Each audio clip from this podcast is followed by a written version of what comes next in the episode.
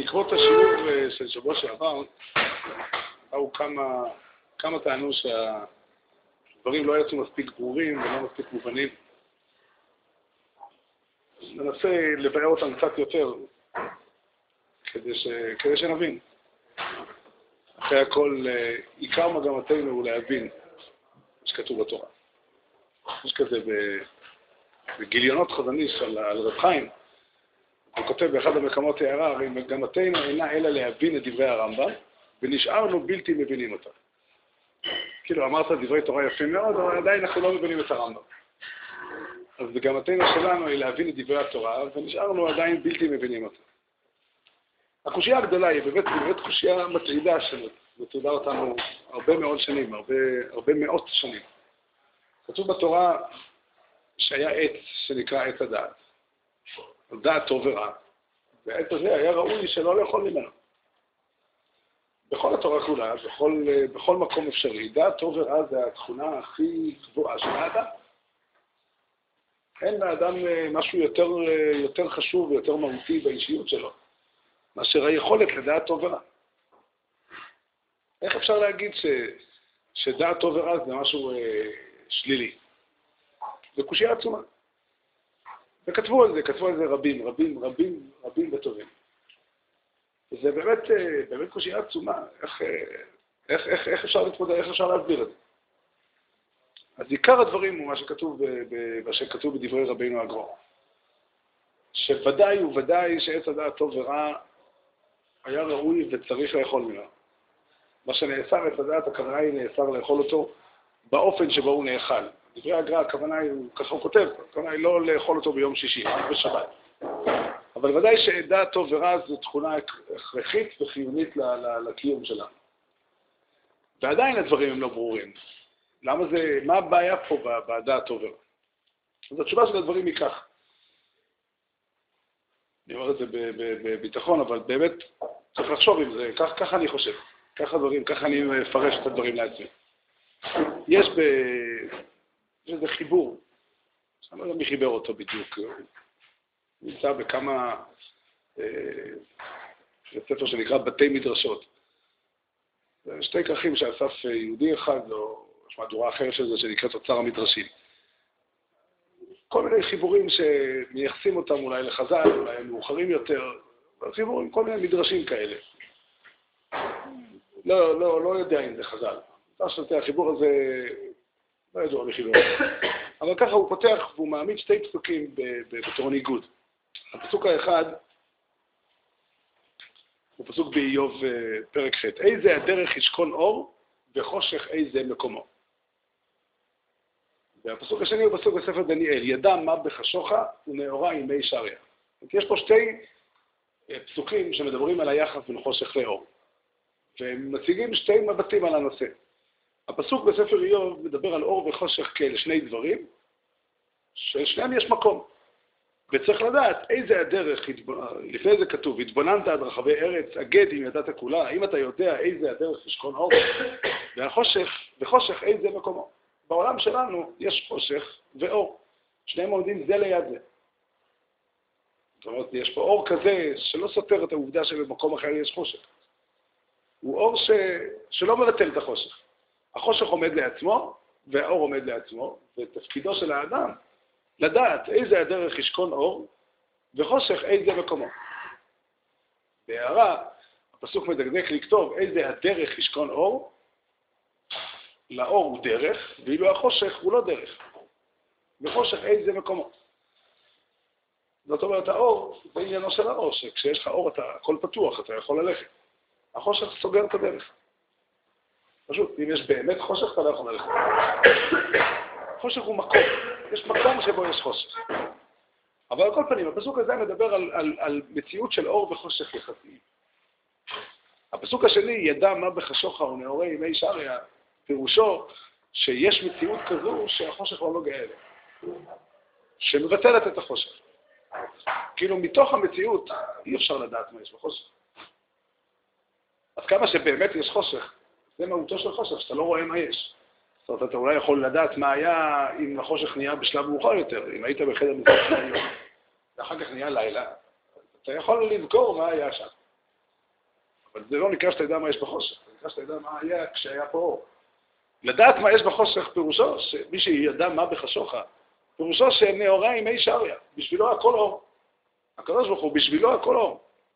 החושך לא קיים מבחינתו. אז יש פה שתי תפיסות, שתי מערכות מושגים של חושך ואור. יש תפיסה שאומרת שהחושך והאור הם שתי דברים, יש בעולם מקום לטוב ולרע. הטוב לא סותר את הרע, הם, הם, הם מנוגדים לגמרי, אבל עדיין המציאות היא כזו שטוב ורע קיימים באותה מציאות, באותה מערכת. רק סליחה, ברוך אתה אדוני,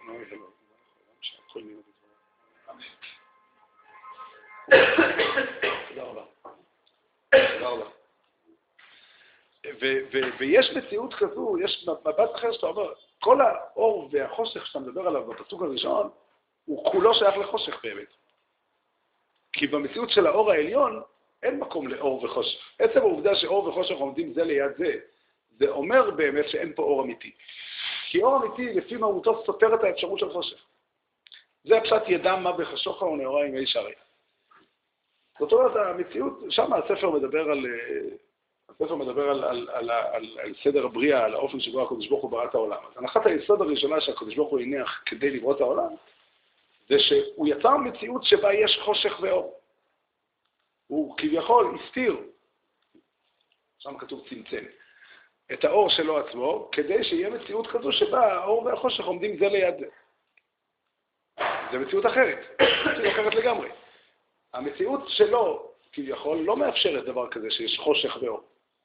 אם הקדוש ברוך הוא היה מופיע במלוא במלוא עוצמתו, באמיתת מציאותו, היה מופיע בעולם, אז המציאות הזאת, התופעה שלו הייתה סותרת, לא הייתה מאפשרת מציאות של חושך ואור. הייתה יוצרת מצב כזה שבו הכל אור. אבל המקום של האדם בעולם, כל המקום של האדם בעולם זה לחיות במציאות שיש בה אור וחושך, ולכן הקדוש ברוך הוא הסתיר את עצמו, הוא לא נתן, לא גילה את עצמו באופן מלא, והוא יצר עולם כזה שבו יש אור וחושך. שוב, בעולם שלנו, כמו שהוא, גם יש אור.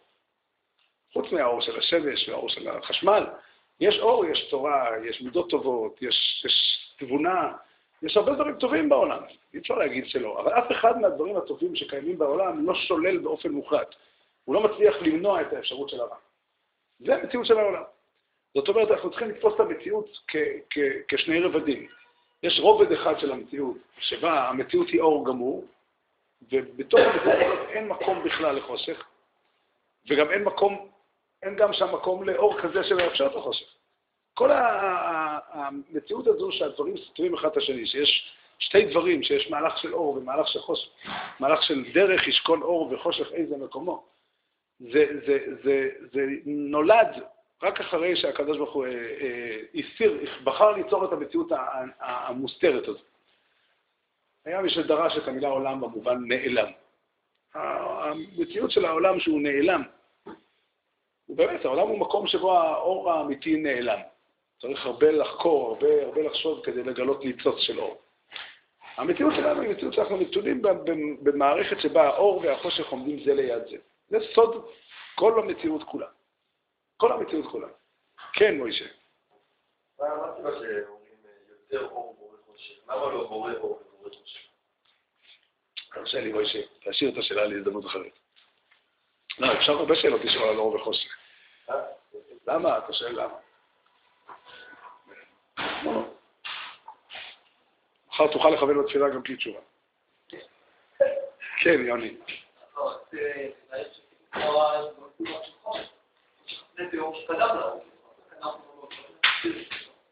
בסדר. אנחנו לא עסוקים לתאר את סדר מעשה בראשית. מעשה בראשית אה, כתוב במשנה, דורשים מעשה בראשית רק ב... כן. לא, לא, אני רק אומר, סתם, צריך, זה, ההבנות האלה, צריך להבין, ההבנות האלה הן הבנות בסיסיות שכל אדם מבין אותן. לפחות כל אדם דתי. כל אדם דתי חייב להבין את הדבר הזה. להיות דתי תמיד זה, זה, זה להבין את שני הצדדים האלה. להבין שיש מציאות של חושך ואור, להבין שהמחויבות של אדם להיות דתי, פירושו, להיות דתי זה אומר להיות מחויב לתקן את המציאות. אדם שמסתכל על העולם ואומר הכל טוב, הוא מפספס את אחת הנקודות המרכזיות של החיים. הוא לא, הוא לא יכול להיות, כאילו, בקיצור, כדי להיות, להגיד שאני, יש לי דבר שאני צריך לעשות אותו, פירושו אני מבין שיש מציאות שטובה תיקון. המציאות היא מקולקלת, היא לא שלמה, והיא טובה תיקון, ואני גם צריך להבין שהתיקון קיים. כי אדם שיגיד לך, לאידר גיסא, יש תפיסה שתגיד שהעולם הוא רע ואין מה לעשות איתו. זה, זה שני צדדים של אותו מטבע. אדם יכול להגיד שהעולם הוא כולו טוב, ואדם יכול להגיד שהעולם הוא כולו רע. בשתי התפיסות האלה, בשתי התפיסות האלה אין מקום לתורה. התורה מדברת על מציאות שיש בה טוב ורע. כל התורה שלנו עסוקה בזה. לגמרי לגמרי. אין, אין, אין, אין מקום לתורה אחרת. זה לא התורה שאנחנו מכירים אותה. זה שיהיה לך ברור, אתה מבין לבד. אז התורה נראית אחרת. לא, לא זכיתי עוד ללמוד אותה. כשאני אלמד אותה, אולי אני אנסה להסביר לך גם. אבל הפוך, אתה תעשה את זה קודם, לא יודע. עכשיו יאריך ימינו שנתנו בטוב ובנהל.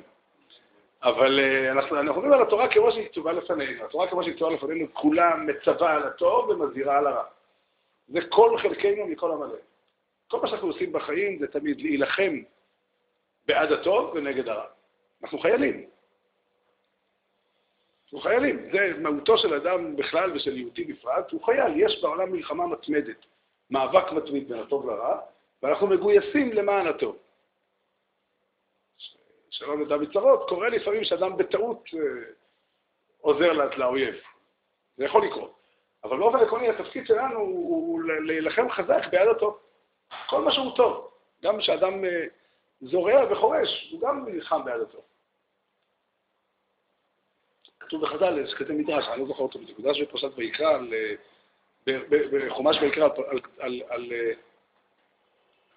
פרשת קדושים, על עורלה שם, כי תבואו לארץ ונטעתם כל עת מאכל. כל תחילת מעשהו של יוצר בראשית, מהו? ויתה השם אלוקים גן בעדן מקדם. מה אבינו נוטע נטיעות, אף אתה תיטע נטיעות. התיקון העולם כולו הוטל על האדם, בכל, בכל המישורים. כמובן שכל אחד היכולת שלו היא מוגבלת, והאופק שבו הוא פועל הוא מצומצם. יש אדם שהפעולה שלו היא על אה, שטח קטן, יש אדם שיכול לפעול, אה, אם הקדוש ברוך הוא שם בידיו תפקיד, אם הוא מלך ישראל, אז הוא יכול לפעול אה, גדולות ונצורות בשטחים רחבים מאוד.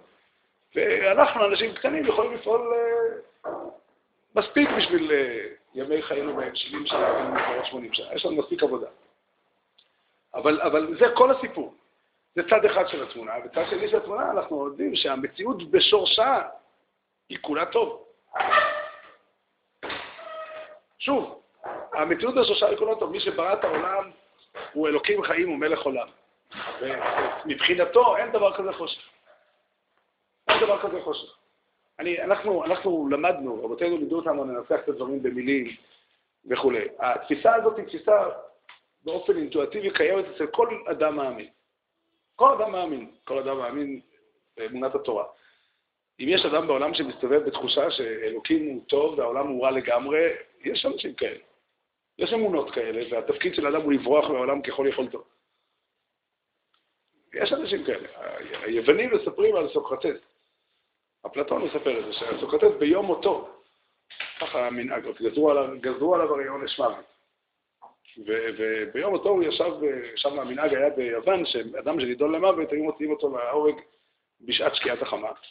וכל אותו היום היה נותנים לו לשבת עם כל אה, ידידיו ומרעיו, מישהו רוצה להזמין. איך אומרים?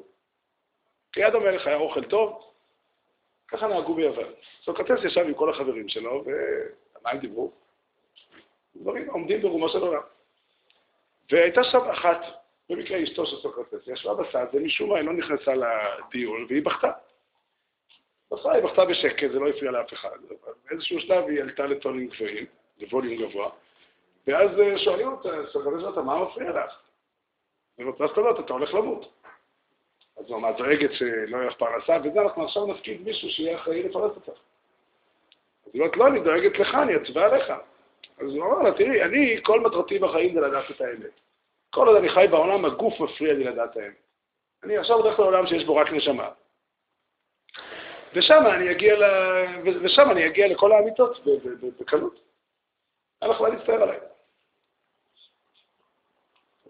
זו דרכם של חכמי אומות העולם.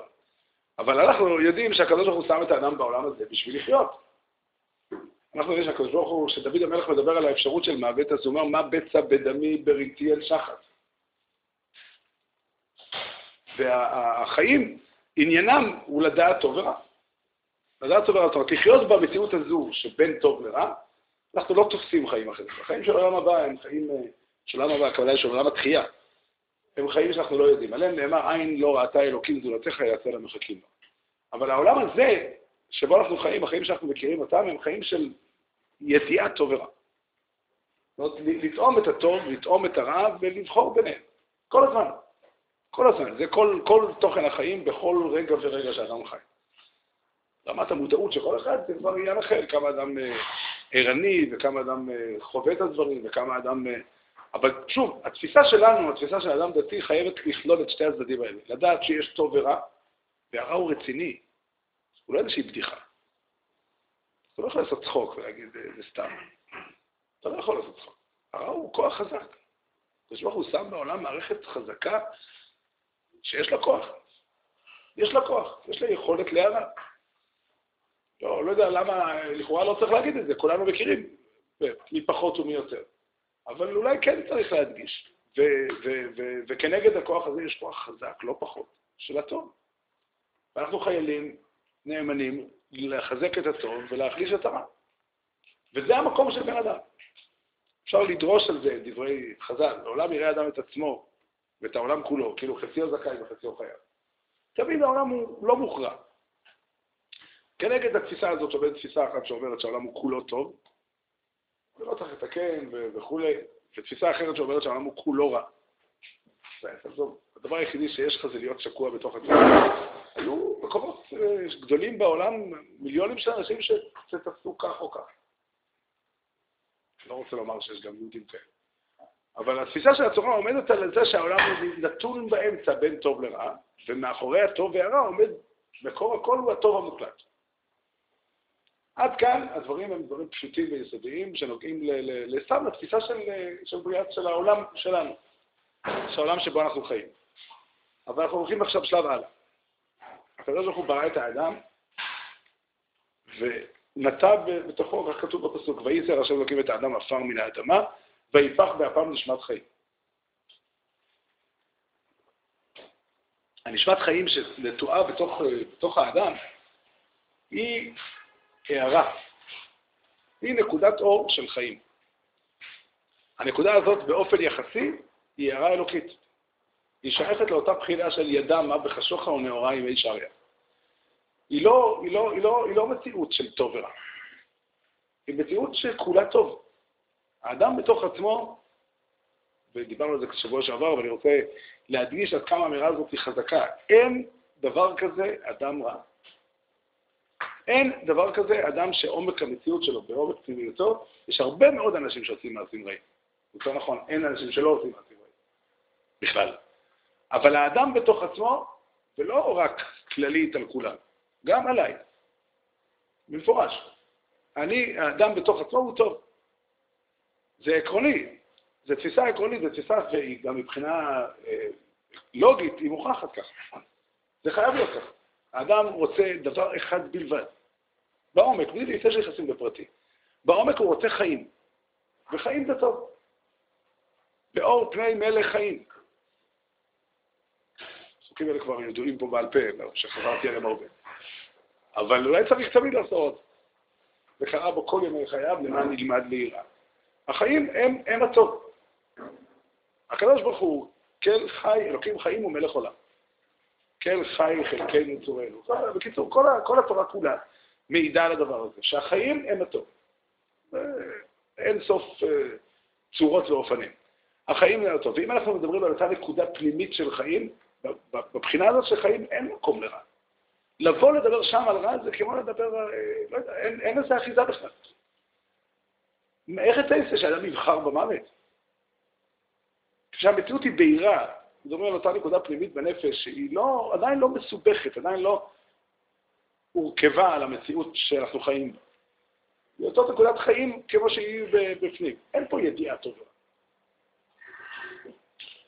אין פה טוב, לדעת טוב ורע פירושו לשים לב שהטוב והרע נמצאים איזה הדרך ישכון אור וחושך איזה מקומו.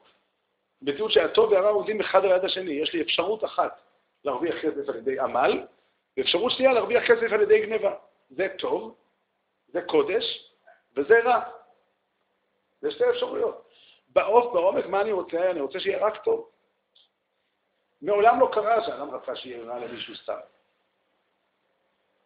אחרי, כשאדם נכנס לתוך המציאות, אז המציאות היא מסובכת.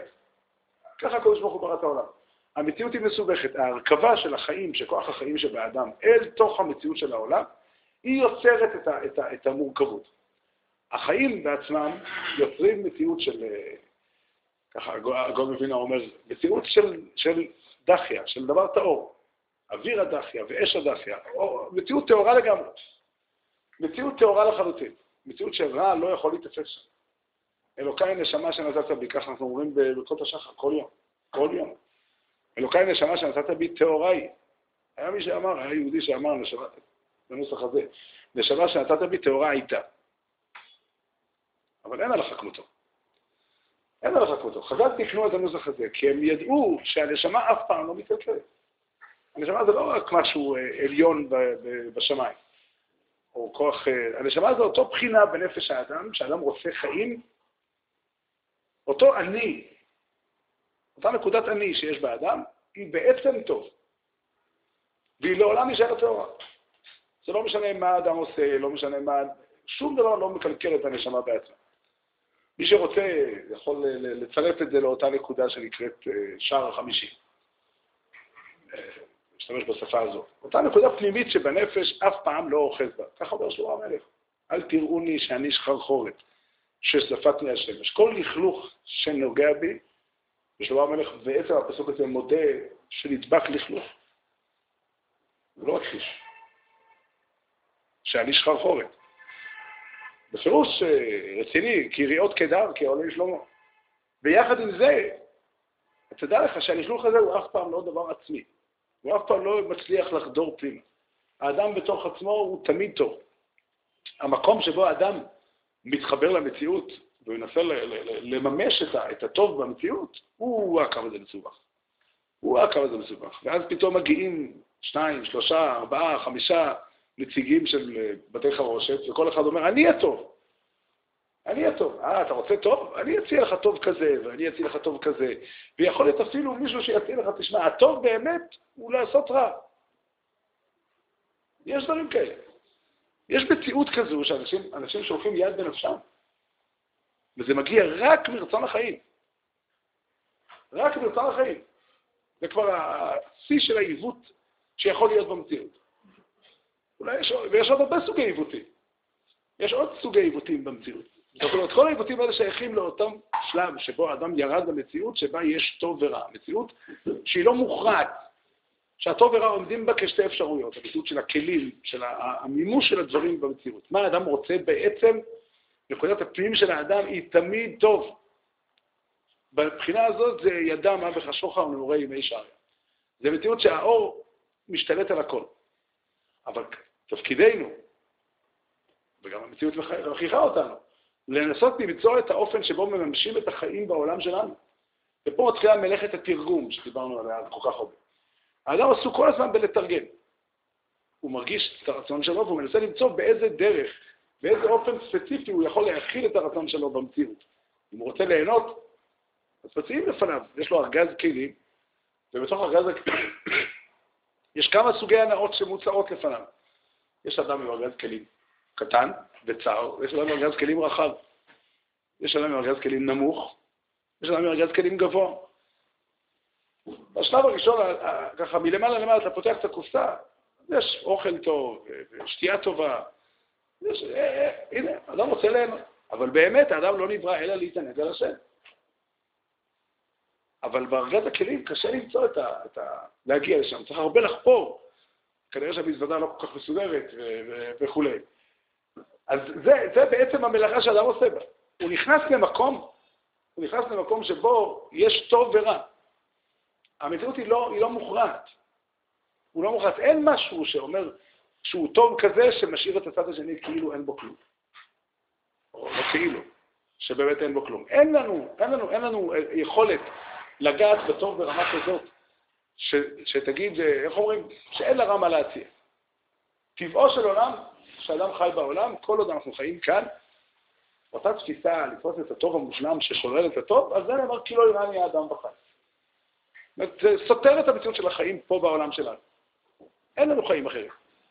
אין לנו, אין לנו ידיעה על חיים אחרים. החיים שלנו כרוכים כל הזמן בלממש, בלתרגם, בלהכיל במציאות את, אותה, את אותו טעם טוב שיש בתוכנו, את אותו רצון חיים שיש בתוכנו. וזה מתחלק. אחד ה... זה אחד ההסתעפויות, אחת הפניות של רצון החיים זה רצון החוכמה. ואני מכיר אדם שמבחינתו הוא מאוד צמא דעת. הוא חשוב לו לדעת את כל הזוגות בשכונה שלנו, מה המצב שיש לבית שלהם. זה, הוא, הוא צמא דעת. תשאל אותו, הוא יגיד לך, ידע זה כוח. מזה הוא סופג סיפוק, מזה, עד כמה שזה טעם החיים שלו נמצא שם. ויש אדם אחר שיגיד לך, אני רוצה לדעת, אה, לא יודע, איפה קונים כל דבר הכי בזול. זה כבר אה, סביר לפחות. ויש אדם שרוצה לדעת באמת איך, איך צריך להתנהג. ויש אין סוף אפשרויות, אנחנו מנינו פה אה, שלוש, ואפשר למנות מאות, אפשר, מאות, מאות צורות של אפשרויות. במה האדם משקיע את רצון העונג שלו? מה זה נקרא כבוד? כבוד זה לא דבר של מה. כבוד זה דבר רציני. אומרים, ככה כתב רב זרחי הלוי, הבעל האור, כתב בהקדמת ספרו, שהנפש נקראת כבוד. הביאו את זה, כמה וכמה, כמה וכמה מרבותינו הביאו את זה בשמו. ככה הוא כותב, אדם צעיר מאוד. לא יודע בדיוק כמה, אבל טוענים שהוא נפטר בשנות ה-20 המוקדמות לחייו. אדם צעיר מאוד. וככה הוא כתב, שהנפש נקראת כבוד, שנאמר למען ידברך כבוד ולא ידעו. הוא רק כבודי. זאת אומרת, אדם לא יכול לוותר על כבודו. כעיקרון, אני יכול היום לוותר על כבודי, מחר לוותר על כבודי. אבל השאלה היא, מה זה נקרא כבוד? הייתי פעם נוכח במקום שדיברו כמה אנשים, אה, אנשי מדע, הם דיברו על אדם שהיה איש מדע, היה ראש הפקולטה לפילוסופיה באוניברסיטה העברית, והוא בחר ללכת לפוליטיקה. והם אמרו שם בכל הרצינות, מה הוא צריך את הביזיונות האלה? ואני מתאר לעצמי שהוא מסתכל ואומר, עכשיו יש לי כבוד. ככה זה, ככה, ככה זה הולך. אז, אז זאת אומרת שהתרגום, לתרגם מה זה כבוד, זו שאלה טובה מה כבוד. כבוד בעיני מי? פלוני יכבד אותי אם אני אעשה כך, ופלוני יכבד אותי אם אני אעשה אחרת. ואני אכבד את עצמי מתי? לא יודע. זאת אומרת, ככה אדם עסוק כל הזמן בלתרגם. ממה ליהנות, ממה לשמוח, איך, מה פירוש הדבר להיות חבר של מישהו? אדם צמא לקשר. אחד, ה, אחד הדברים שבא לידי ביטוי, אולי הכי חזק, שבא לידי, בהם רצון החיים לידי ביטוי, זה ברצון בקשר. איך נראה קשר? יש כל כך הרבה תפיסות, כל כך הרבה צורות. ויכול לעמוד בפניך אדם ולהגיד לך, תראה, זה, אלה הם החברים האמיתיים, זה, זה חברה אמיתית. והרמב"ם אומר לך, מעיד לך, לפיכך נקראו תלמידי חכמים חברים, שחברתם זה לזה חברה נאמנה, שהיא לשם שמיים. דברי קודשו של הרמב"ם. ככה זה נקרא, זה, זה, זה, זאת אומרת, יש צורות שונות איך לתרגם את הדברים, ופה נכנס האין סוף אפשרויות של טוב ורע. ואין בעולם שלנו שום דבר שהוא מוכרע באופן פשוט.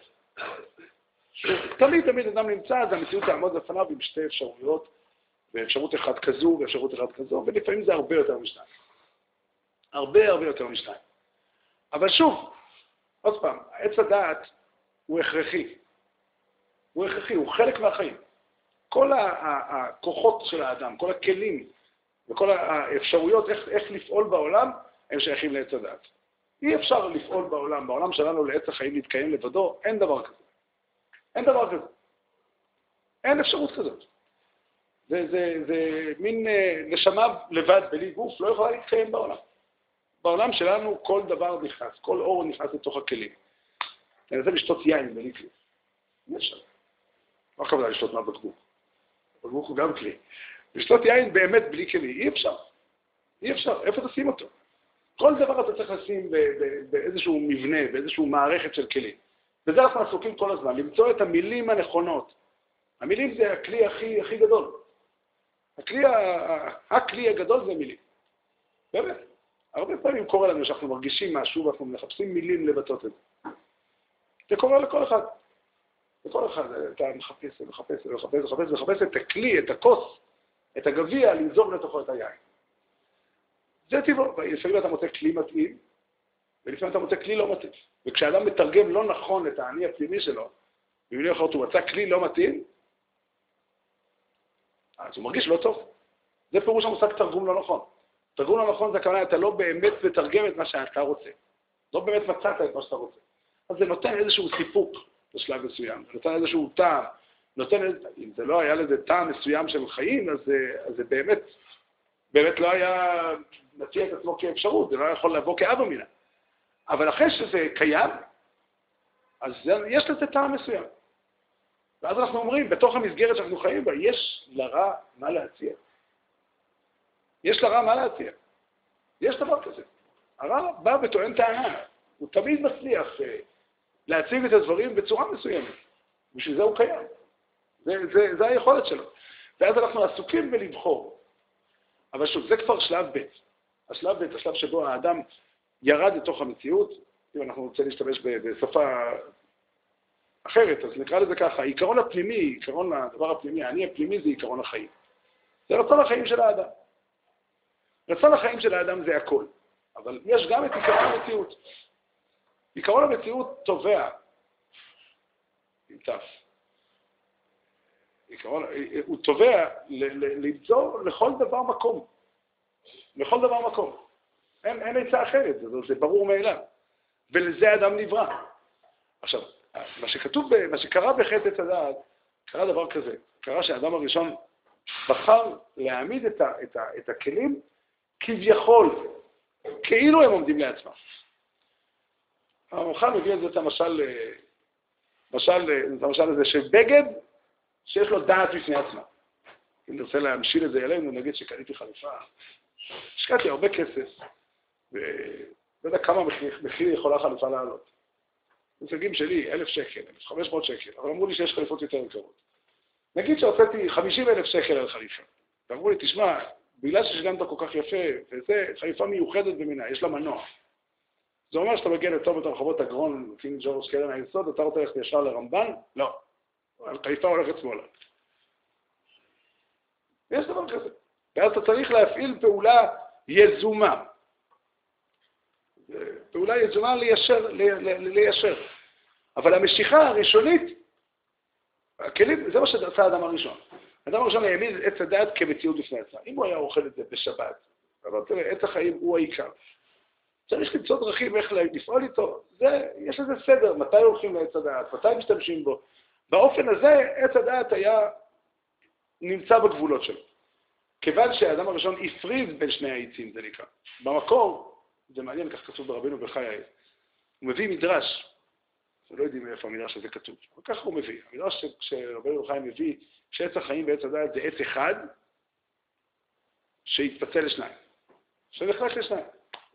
כאילו יש לו איזה שורש אחד, זה בא ליישב קושייה בפשט, כי כתוב ששניהם בתוך הגן, ובתוך כבר דיברנו שהכוונה היא באמצע הגן. כל אחד יודע שהאמצע המדויק זה נקודה אחת.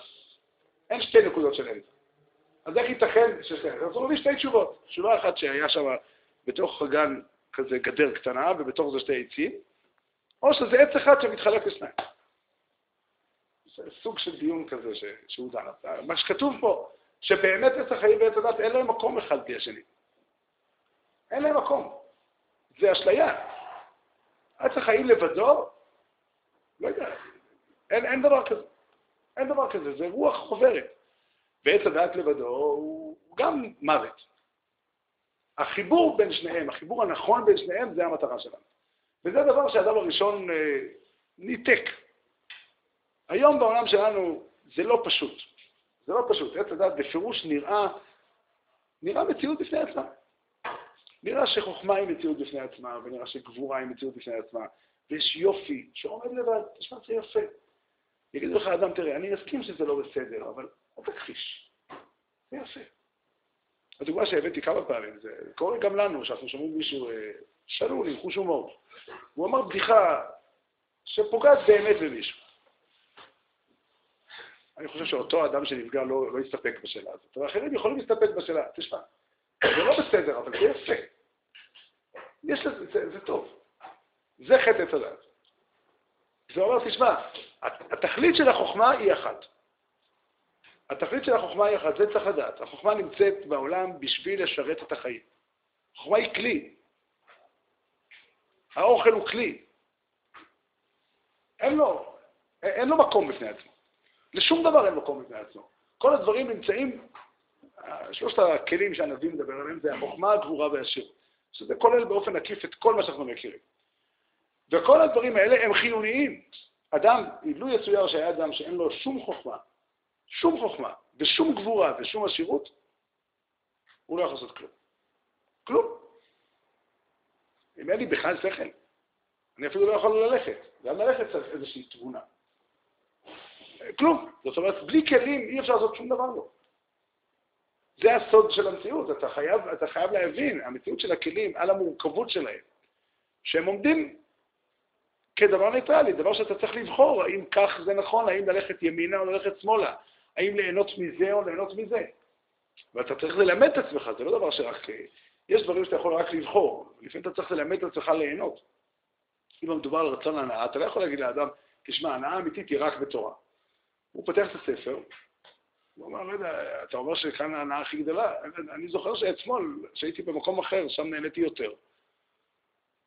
מוכר באיזשהו מקום. צריך ללמד את הבן אדם, אם אתה רוצה שאדם, אם הנושא, כשאנחנו מדברים על, על כוח התענוג, שהוא אחד הכוחות, אולי הכוח הכי חזק באדם, רבינו הרמח"ל הניח שאדם לא נברא אלא להתענג, זאת אומרת שכוח התענוג הוא הכוח הכי מרכזי באדם, אז אתה צריך ללמד לאדם להתענג, אתה לא יכול להגיד לו, אל תתענג, תיקח משהו אחר. בזה שאתה חושב, או אתה מרגיש שזה עונג, בעיקר אתה מרגיש את זה על השני, אבל אפילו נגיד אתה מרגיש לעצמך שהעונג הכי גדול זה ללמוד, ואין אין דבר יותר טוב מדף גמרא או מסברה טובה ברמב"ם, אבל, אבל, אבל אתה צריך להבין, הבן אדם הזה חווה עונג במקום אחר, ופה הוא לא חווה עונג. אז אתה, אתה, זה, זה, זה תענוך איתי בעודם הבשעורים, אתה, לא, אתה לא מדבר איתו. אלא אם כן תמצא דרך איך להתאים אותו טעם של עונג בתורה. בשביל אתה צריך למצוא את התורה שמתאימה לו, את התורה שמדברת אל המציאות שלו. אתה לא יכול לקחת ילד קטן, ללמד את הסוגיה באיזו נשך, ולהגיד לו, תראה, הרי האמת היא שהנשמה שלך היא, איך אומרים, שורשה וגובהי מרומים. והתורה היא תורת אמת. אז, אז זה, על הגוף תדלג בינתיים. זה לא עובד ככה. האדם נברא להתענג, הוא צריך להתענג. אז אם אתה מצליח למצוא דרך, אתה צריך בשביל לסלול את הדרך אל הבן אדם. למצוא את, ה, את המקום שבו הוא באמת יטעם טעם של חיים בתורה. וזה, לכן אנחנו מתפללים, וערב נא השם אלוקינו את דברי תורתך בפינו. אם אין עונג, אז אי אפשר. אי אפשר. התענוג בדברי תורה הוא לא רק אה, מעלה, הוא כמעט תנאי, תנאי. חלק מעצם המציאות של ללמוד פירושו להתענג. אין אפשרות כמעט ללמוד בלי להתענג, אולי טיפה. טיפה. בשביל, מה שנקרא, כדי שיהיה עם האוכל והטעמות. אבל, אבל הנשמה של הלימוד זה תענוג, אין מה לעשות. אז האדם יכול להיות מספיק חכם ומספיק נבון בשביל להגיד, רגע, אני יודע שזו האמת, בוא ננסה לחשוב על דרכים, אולי להתייעץ, אולי לנסות, ככה וככה, עד שאני אמצא את הדרך איך התורה תביא אותי לידי עונג. העמל של התורה הוא מביא עוד יותר עונג. כשאדם עמל בתורה, הוא משקיע את עצמו באמת, הוא באמת, באמת דבק בדברים ומטריד אותו הנושא, אפשר לראות אנשים, אה, זה, זה, ברוך השם, ברוך השם, לא, לא, לא אלמן ישראל, ואנחנו רואים את זה בימינו גם, אתה נכנס לבית מדרש, רואה אנשים לומדים, נכנס פה לבית מדרש לפעמים בשעה מאוחרת יחסית בלילה, אתה שומע, רואה אנשים שלומדים, ורואה שהעונג שלו, שלהם הוא מלא, הם, הם מלאים עונג. אבל זה תהליך, זה תהליך, אי אפשר לבוא לבן אדם ולהגיד, אני רוצה לדבר עם הנשמה שלך. אתה, לא משנה מה אתה חושב, אני יודע מה אתה באמת חושב. יש כזה, כזה נוסח. יש כזה נוסח, של סוג של אהבת ישראל כזה. אתה במציאות, מה אתה אומר, זה לא רלוונטי, אני יודע שבעומק הלב, זה נכון גם, זה נכון, הנשמה יהודית, נשמת ישראל היא תמיד טובה, אבל האדם מעוניין משום מה ש, שתתייחס אל המציאות הריאלית שלו, אל המציאות הקיימת. אם אתה מצליח למצוא את השפה שלו, לדבר איתו במקום שלו ולדבר איתו לעניין, זה, זה, זה, זה טעם. אבל בוא נעזור אחרים, בוא נדבר עם עצמנו. זה גם הרבה, הרבה עבודה. זה כל האדם. זה באמת כל האדם. להבין איפה אני מוצא את החיים שלי בקודש, בטוב. כי בעולם שלנו הטוב והרע עומדים זה ליד זה. זה ליד זה. ולא נגיע, כל עוד אנחנו חיים פה בעולם, לא נגיע למצב שהרע לא יהיה, לא יהיה קיים. זה לא, זה, לא, זה לא הכללים פה. זה לא הכללים, זה כמו לרצות לשחק שחמט כשלפרטנר שלך אין מלך. זה לא עובד, המשחק, ברגע שהמלך איננו, אז המשחק נגמר. זה, זה, זה תיקון כל העולם כולו, והליכה, אין, אין, הרע קיים. ו, ושוב, להתגבר בכוח, זה אפשר. וצריך בחלקים מסוימים, בהזדמנויות מסוימות. אבל התוכנית החיים של האדם זה למצוא איך החיים שלו באים לידי ביטוי בטוב. וזה עבודה ומחשבה ותהליך, וזה התפקיד שלנו. זה התפקיד שלנו. אנחנו נמצאים אחרי החטא. עץ הדת קיים במציאות ואנחנו חלק ממנו, והוא עומד לעצמו, והוא כביכול מעז לטעון, תעזוב את הכל, בוא, בוא אליי. יש לו את החוצפה הזאת. אני, אני יודע, אני, אני, אני אראה לך איך הדברים נראים. להציג תמונה שלמה של עולם, שהעון, איפה נמצא העונג, ואיפה נמצא הכבוד, ואיפה נמצא החוכמה, הכל הוא יודע. הבעיה היא שהוא אף פעם לא משקר לגמרי. אם הוא היה שקרן לגמרי, היה קל, אה, בשיחה אחת הייתי גומר אותו. הייתי נותן לו כזו מכה, ופניו היו מתעגלות בתדהמה. אין, אה, אין, אה, זה קל מאוד, אבל האמת היא שהוא יודע לערבב טוב ורע. הוא יודע תמיד לערבב בכל, בכל כוס רע, לערבב כמה כפיות סוכר. והטוב והרע מעורבבים בעולם. ושוב, השיטה, צריך להבין פה מה הנושא. הנושא הוא שהתפקיד, המטרה שלנו היא לא לנצח את הרע, או לעשות את הטוב.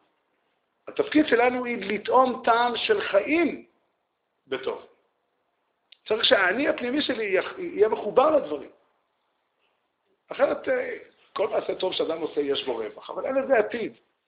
זה לא יכול, זה לא יכול, זה לא יכול לעשות מעמד. זה גם לא, לא, לא זו המטרה. ושוב, הדוגמה הטובה היא תורה. תורה דורשת עמל, אבל תנאי גמור שהתורה תהיה מתוך עונג. אדם צריך לחשוב ולחפש ולמצוא דרכים איך התורה תביא לו עונג. בדרך כלל, מה שלא, אם לא משיגים את זה בקלות, משיגים את זה ביותר עמל. אבל צריך לחשוב, להשקיע מחשבה, איזה, איזה, איזה רמה של סוגיה אני נמצא, איזה שאלות מטרידות אותי בסוגיה. באמת, לכל אדם יש את האני הפרטי שלו. ואדם צריך, אה, רש"י אומר בסוף הסכר שבת, רש"י אומר, הוא דורש את הפסוק בקהלת על והלך בדרכי ליבך בתורה. תמצא את הטעם האישי שלך. זה כל, זה הסוד. זה הסוד האמיתי. הסוד האמיתי זה למצוא את החיים בקודש. כי כל עוד אדם יעשה את הקודש בלי חיים, והחיים שלו יהיו במקום אחר, אפשר, אפשר לחיות ככה יומיים, שלוש, שבוע, איך אומרים שבוע של מלחמה. אחר כך האדם אותו אחד ששאל אותו המשגיח למה הוא לא היה בתפילה היום, אז הוא אמר, היה כזה מאבק קשה עם היצר הרע. מה זה מאבק קשה? עד שברוך השם ניצחתי, מה ניצחת, אבל למה לא הגעת? אמר, אחרי המלחמה הייתי באמת עייף. הייתי צריך באמת לישון. עכשיו זה כבר היה, עכשיו כולי היה במוידו. כן, שאלה אחרונה. לנו יש את הגמרא בספר התורה שבעל פה. אז בזמן בית המקדש השני הם ידעו, יצאו דברים שאנחנו לא יודעים. מה שאנחנו לא יודעים, שיהיה לך ברור משה, מה שאנחנו לא יודעים לא נוכל ללמוד. לא נוכל ללמוד, אנחנו צריכים ללמוד את התורה שאנחנו מכירים ויודעים, ואנחנו יודעים מספיק הרבה, אני מבטיח לך, אם יחיה אדם אלף שנים פעמיים, יש לו מספיק מה ללמוד, ממה שאנחנו יודעים. באמת, יש מספיק. לא, עוד לא שמענו את האדם שגמר ללמוד וברוך, זהו, מה יעשה עכשיו? אין לו, אין לו. הם מרוב שהיה להם את הטוב, לכאורה, בכל זאת הם החליטו ללכת בדרך של סטייה לרע. אז זה אמר שלמה המלך, שלמה המלך היה לפניך, והוא אמר, אל תאמר שהימים הראשונים היו טובים מאלה, כי לא מחוכמה שאלת עליהם. זה לא נכון. זה לא נכון. יש צדדים שלהם היה יותר טוב, וצדדים שלך יותר טוב. עובדה היא שאתה נמצא כאן בבית המדרש ועסוק בתורה ועבודה, והם לא בית שני, בית ראשון עבדו עבודה זרה. זו עובדה. לא כולם, היו גם כאלה שלא, אבל... אבל... אה, אני שואל פשוט מה הקטע של החוכמה. אם הם כל כך היו חכמים והיו גאונים שאלה שלא קשורה אלינו, לא קשורה לכאן, הזמן שהיא. כמה חוכמה היא חשובה בעניין אני אומר, החוכמה, לנו לא תזיק. הוא לא, לא, לא, לא, לא כל כך מהר להגיע לחוכמה יותר מדי. לא כל כך מהר. יש לנו מה ללמוד, יש לנו מה להשקיע, והתורה מצפה לנו, ובאמת, באמת, באמת, הפסוקים אומרים, זה, זה קצת בנאלי ונדוש לחזור על הפסוקים האלה, אבל כך כתוב, מתוקים בדבש ונופת צופים. ככה זה. ככה זה, ואנחנו מכירים אנשים, מכירים אנשים, וגם אני הקטן יכול להגיד לכם, יש עונג אינסופי בתורה. באמת, עונג אינסופי בתורה. אנחנו רואים היום אנשים שעמלים בתורה מתוך עונג.